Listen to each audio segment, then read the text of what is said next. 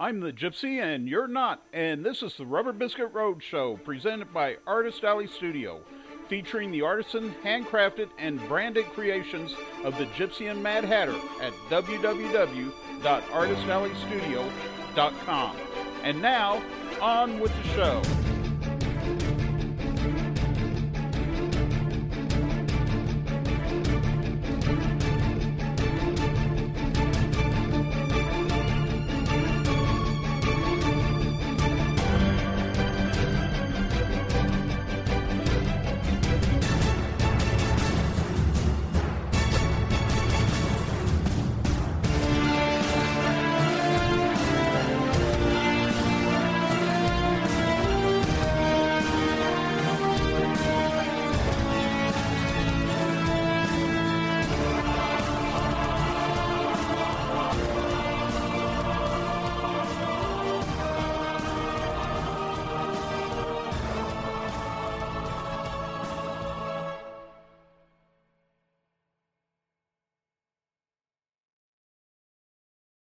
Welcome to the Rubber Biskit Roadshow. I am your host, The Gypsy.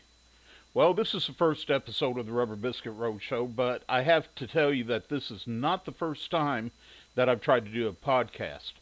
Way back in the dark ages of 2007, I was on another platform. Now, back then they weren't known as podcast. I don't think that term had come about yet. I think at that time they were called audio blogs or something like that. Really strange. Anyway, I was on this platform and it was good for a while. They gave you all the time you needed. People could call into your show. They had all sorts of effects you could use and you could record on whatever day you felt like recording.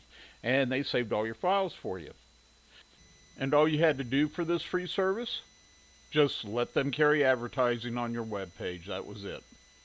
But unfortunately, all good things come to an end. They got greedy. Pretty soon you can only record on certain days you only could record for 30 minutes. Then you could only have one caller. Then they started eliminating your files. Needless to say, I became frustrated, so I just gave it up. I didn't even do it anymore, and I stepped away from it. Well, now here we are in 2021, and I've decided to start the podcast again. Only this time, instead of it being called Radio Free Kitty, which was the original name of the show that I had back in 2007, it is now the Rubber Biskit Road Show. So I'm glad you're here. I'm glad you're listening. And on this season of the Rubber Biskit Road Show, what we're going to do is I am going to present my novel, Never Say Never An Epic Journey.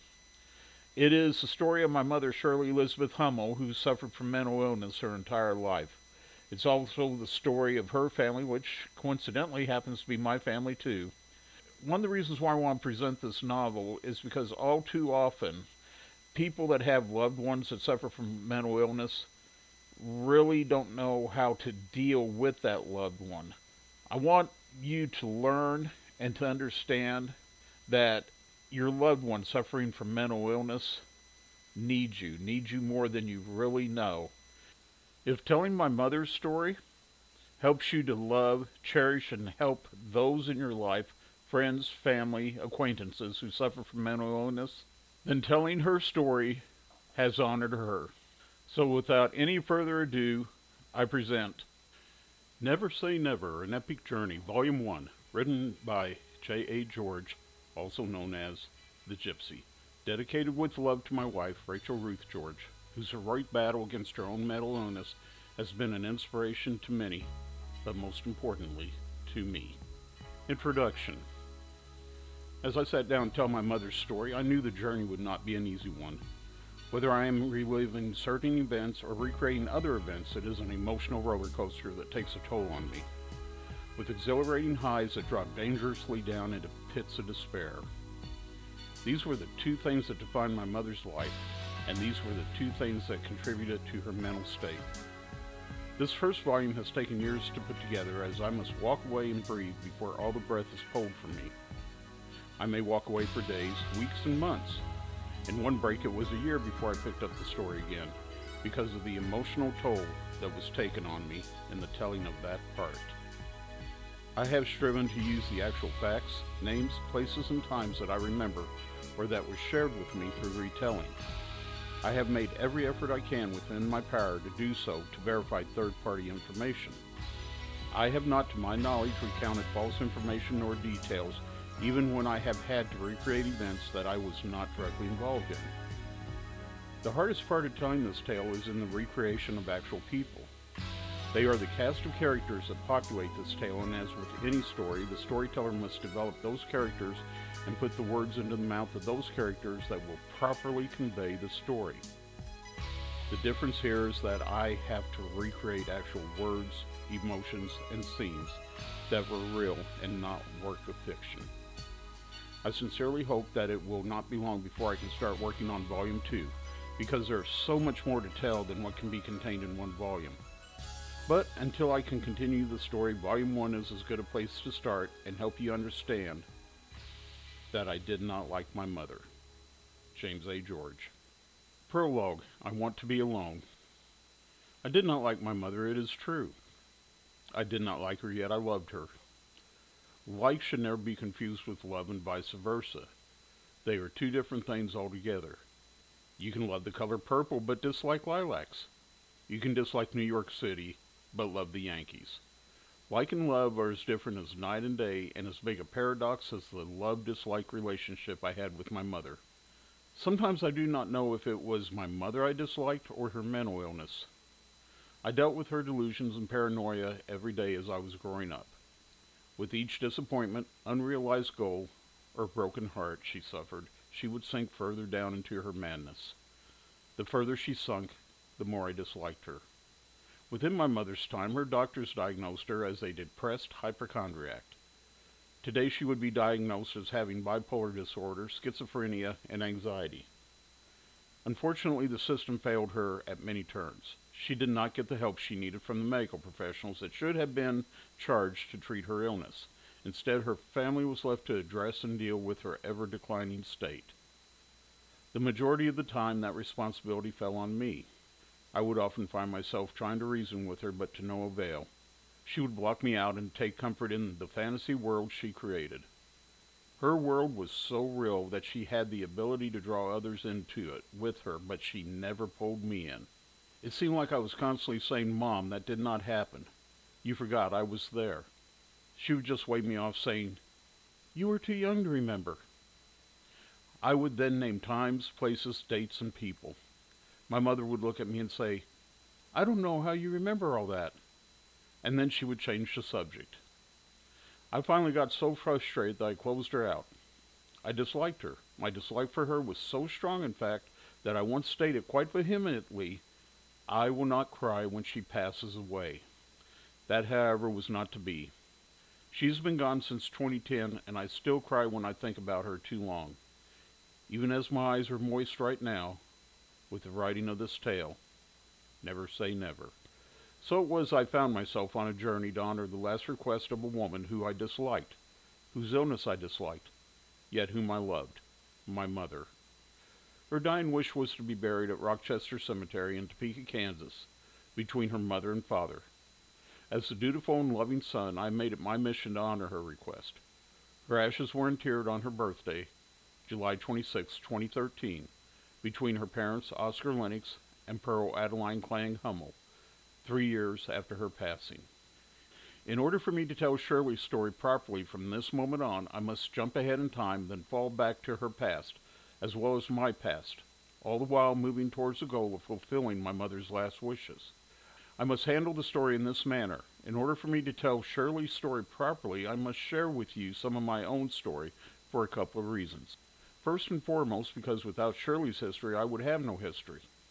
The second reason is because the story of my family and the story of Topeka, Kansas are so interwoven that for my own sake of understanding my ancestry, I must tell, pass down, and share what I know and what I have been told. I must knit my history, my mother's history, and my family's history together the way Madame Defarge knitted out the fate of her enemies. The difference is that my yarn spins towards the fate of my family, not those I despise, but those whom I respect, love, and mourn. Chapter 1 Off to See the Wizard. Monday, July 22nd, 2013. I tripped down a long road to carry the heavy load. of one loved, now gone, a hopeless pawn, or wounded swan. The sun had not even broken the horizon as I maneuvered the big V twin onto Interstate 20 heading west. Black Betty, my motorcycle, is a 2001 Harley Davidson Road King. She loves the highway, and as I opened her throttle, she came to life. She sang her thump, thump, thump song as the needle climbed to 85 miles per hour. Normally, I would not run that fast, but I had to get as many miles under me as I could before the sun climbed high in the sky. Al Roker on the Weather Channel said that all along my planned route it would be a scorcher, and I wanted as little to do with the heat as I could. As I headed towards Abilene, Texas, my connection onto the US 277 North, I wondered how angry were the Google Map gods that I had the audacity not to follow their directions. They had suggested that I take a route from my home in Eula, Texas to Wichita Falls, Texas, that I knew for a fact was nothing more than an asphalted cattle trail. I knew that the road was so narrow and bumpy that cattle had in fact stopped taking it and had demanded safe passage through that portion of Texas on rail cars, or else they would go on strike. I was confident in my chosen route to Wichita Falls. I had taken it before, and I knew it was four lanes most of the way. For Texas roads, it wasn't half bad. Besides, I felt like the Google Map gods would forgive me since I agreed with the rest of their suggested route from Wichita Falls, Texas to Topeka, Kansas, my final destination on the first leg of this epic journey. Black Betty roared up 277, rejoicing in her freedom and thanking me by giving me a smooth ride despite the grooved road conditions. The sun came up bright and orange in the east as we passed by Haskell, Texas. I checked my mileage and fuel gauge as we passed through Munday, Texas, and determined that I could make it to Seymour, Texas before I would need to stop for gas. As I headed north through Gore, Texas, I was pleased to see that TxDOT was busy adding two more lanes to this particular stretch of two-lane road. As I stated earlier, most of 277 is four lanes. However, there are sections that are still two lanes. TxDOT has taken their time about adding the other two lanes, but slowly and surely, they are getting the job done. As I approached the ghost town of Bomarton, Texas, the big road machines were busy on the east side of the road turning dirt into highways. Up ahead on my right, I could see three cotton trucks waiting to turn onto the highway. Cotton is a major crop in that area of Texas, and though Bomarton is a ghost town, they still have a working gin. As I approached the intersection at 70 miles per hour, the first of the three trucks pulled out in front of me. As the big red truck lumbered onto the highway, I found myself left with a split second decision hit the shoulder, hit the truck, or pass quickly due to an approaching hill. Hitting the shoulder was not an option as there was no shoulder. The road crews had seen to that. Hitting the truck was definitely out of the question as I did not want to mar his pretty red paint with my pretty red blood. So that left option number three, pass quickly due to an approaching hill. Opening up the throttle, I accelerated and forced Black Betty into the oncoming lane. As we maneuvered around the slow-moving giant, I checked the lane ahead. At the top of the hill was an intersection, and a silver car was approaching it quickly from the left road. Without slowing down or stopping, the driver turned his silver death machine right and into the oncoming lane and straight towards me. I was at the point of no return and I opened the throttle all the way. 85, 90, 95. At 100 miles per hour, the big V twin shot past the front of the Crimson Killer and back into our northbound lane just in time to have the discourteous and oblivious driver of the four wheel death casket zoom on by, heading south and barely missing me. I saluted the driver of the cotton truck with my middle finger to assure him that he was number one in my book. I then said a silent prayer of thanks to God and the angels he had sent to watch over me. I stopped in Seymour, Texas at the Allsup's truck stop to top off my tank. I was 125 miles from home. My tank will take me, on the highway, 175 miles before it goes to reserve. The highway between Seymour and Wichita Falls is a long and lonely stretch with no services in between. It is a section road that no one would ever want to find themselves broke down on for any reason, as help would be a long time coming, and I had no desire to find myself without gas on that road on this particular day. Seymour, Texas is a dying town. Even though it can lay claim as a county seat, it is dying just the same. It is a victim of that all American village killer, the bypass. Like so many towns in Texas and elsewhere, the powers that be have seen fit to take away the town's economy by moving the highway from the center of town to the outskirts with only one or two inconvenient exits for travelers to enter or leave. I imagine Seymour in its heyday to be much the same as Silver Lake, Kansas must have been at the time of my mother's birth on July 26, 1935. Shirley Elizabeth Hummel was born in a barn on a farm on the outskirts of Silver Lake near Highway 24. The barn's loft was an apartment. It was the middle of the Depression, and her father, Oscar, had lost everything due to a nasty divorce from his first wife and the stock market crash of 1929. Oscar Lennox Hummel was a dentist with a practice in Dodge City, Kansas, when his wife, Pearl, became pregnant with the child that would one day be Shirley Elizabeth. There was already a son, Carl, and Pearl was hoping for a baby girl. A couple of years previous, the Hummels had lost their oldest child, Priscilla, named after Oscar's mother, to the whooping cough. This baby was important because Pearl was a small woman, and this might be her last child as she gave birth to large children, and it was very hard on her. That was not to say that she was weak or frail. She was not. Pearl was a pioneer stock. She was born in a sod house on the Clang homestead in the Texas Panhandle in 1904. Cowboys came from near and far to see the first white baby girl born in Canadian, Texas. Pearl Adeline Clang married Oscar Lennox Hummel in 1926. He was from Topeka, Kansas, and quite a bit older than her. My grandmother once hinted that it was an arranged marriage that was financially beneficial to her parents. Be that as it may, she loved him and bore Oscar his first child, Priscilla, in 1930. I finished fueling my motorcycle and grabbed a couple of chimichangas and a bottle of water from Allsup's Deli. If you are ever traveling through Texas or New Mexico, stop at the Allsups and treat yourself to their chimneys. They are not to be missed. As I sat on my bike savoring the chimneys, a stray dog wandered the truck stop parking lot looking for scraps on the ground. The dog, looking for a handout, approached an old man who was limping down the street. The old man shooed the hungry animal away with his cane and continued on his way.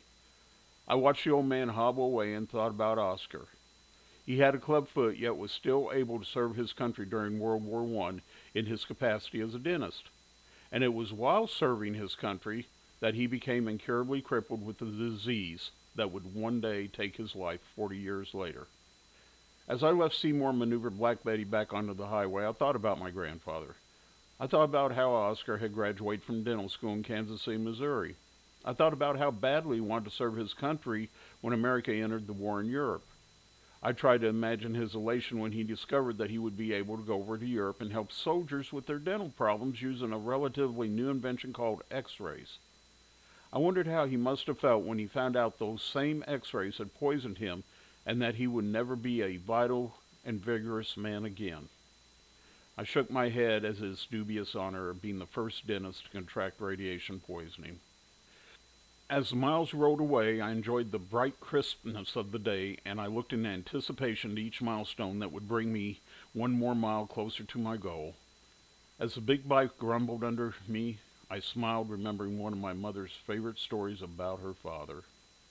Shirley was almost three years old, and her father was outside the barn pulling weeds. The farm where she was born belonged to Oscar's dental partner, and he and Pearl helped out as they could around the property in exchange for the barn loft. As Oscar was hoeing out the weeds, a fancy Pontiac pulled up outside the fence. A stranger in a tan three-piece Sears and Roebuck suit stepped out of the car. The first thing Oscar noticed about this stranger was not the fancy car or the tan suit, but the bright white spats he was wearing. What a fool, Oscar thought. Those spats will be dirty in no time out here in farm country. As Oscar limped towards the fence to find out what was going on, the stranger pulled out a camera and started taking pictures.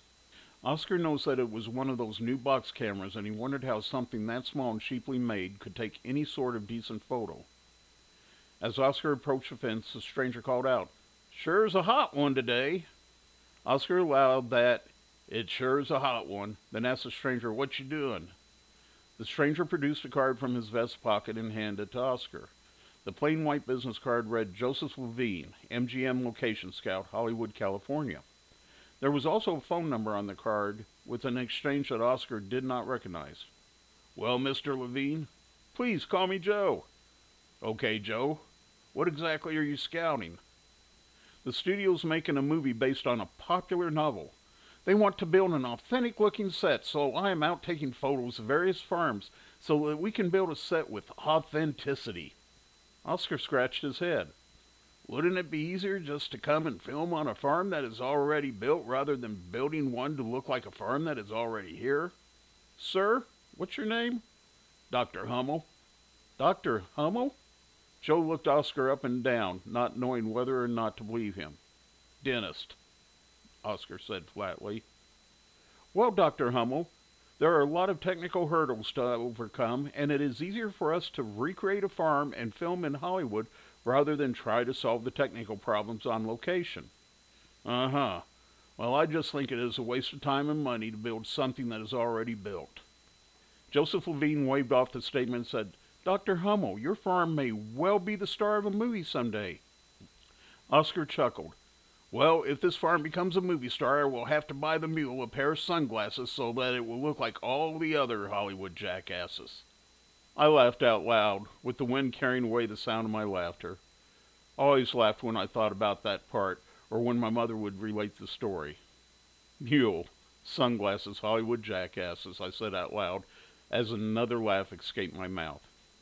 A couple of years had passed, and one day Oscar, Pearl, Carl, and Shirley were sitting in the Jayhawk Theater in downtown Topeka, Kansas, waiting for the main feature to start.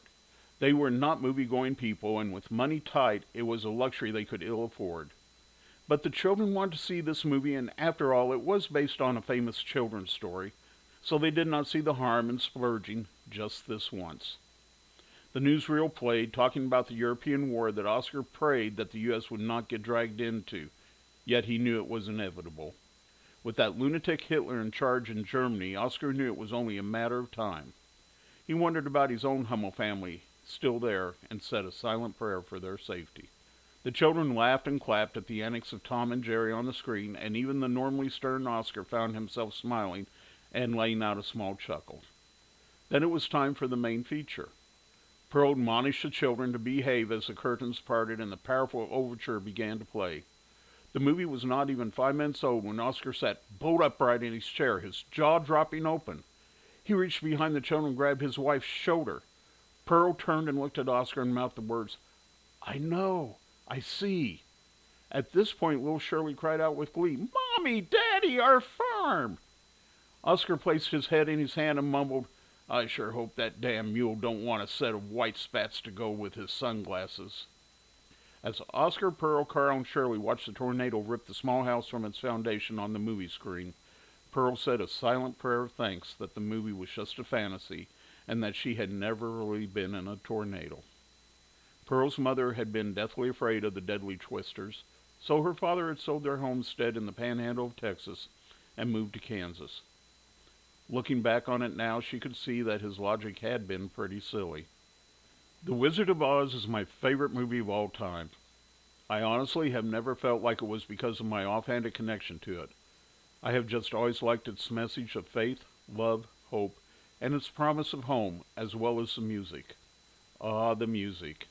And as I rode the miles away, the tunes drifted through my head as the wind carried me home. That concludes this episode of the Rubber Biskit Road Show. Join us next week for Chapter 2 of Never Say Never An Epic Journey, Volume 1, as we find out that it's going to be a bumpy night. Until then, this is the Gypsy wishing you and yours lots of blessings. Later, Gators. Bye bye now. Visit the Rubber Biskit Roadshow online at www.rubberbiskit.com. That's www.rubberbiskit.com. The Rubber Biskit Roadshow is produced by Tatman Productions, LLC. All parts of this program are copyrighted, all rights reserved. No parts may be published, reproduced, or used without the written express permission of Tatman Productions, LLC.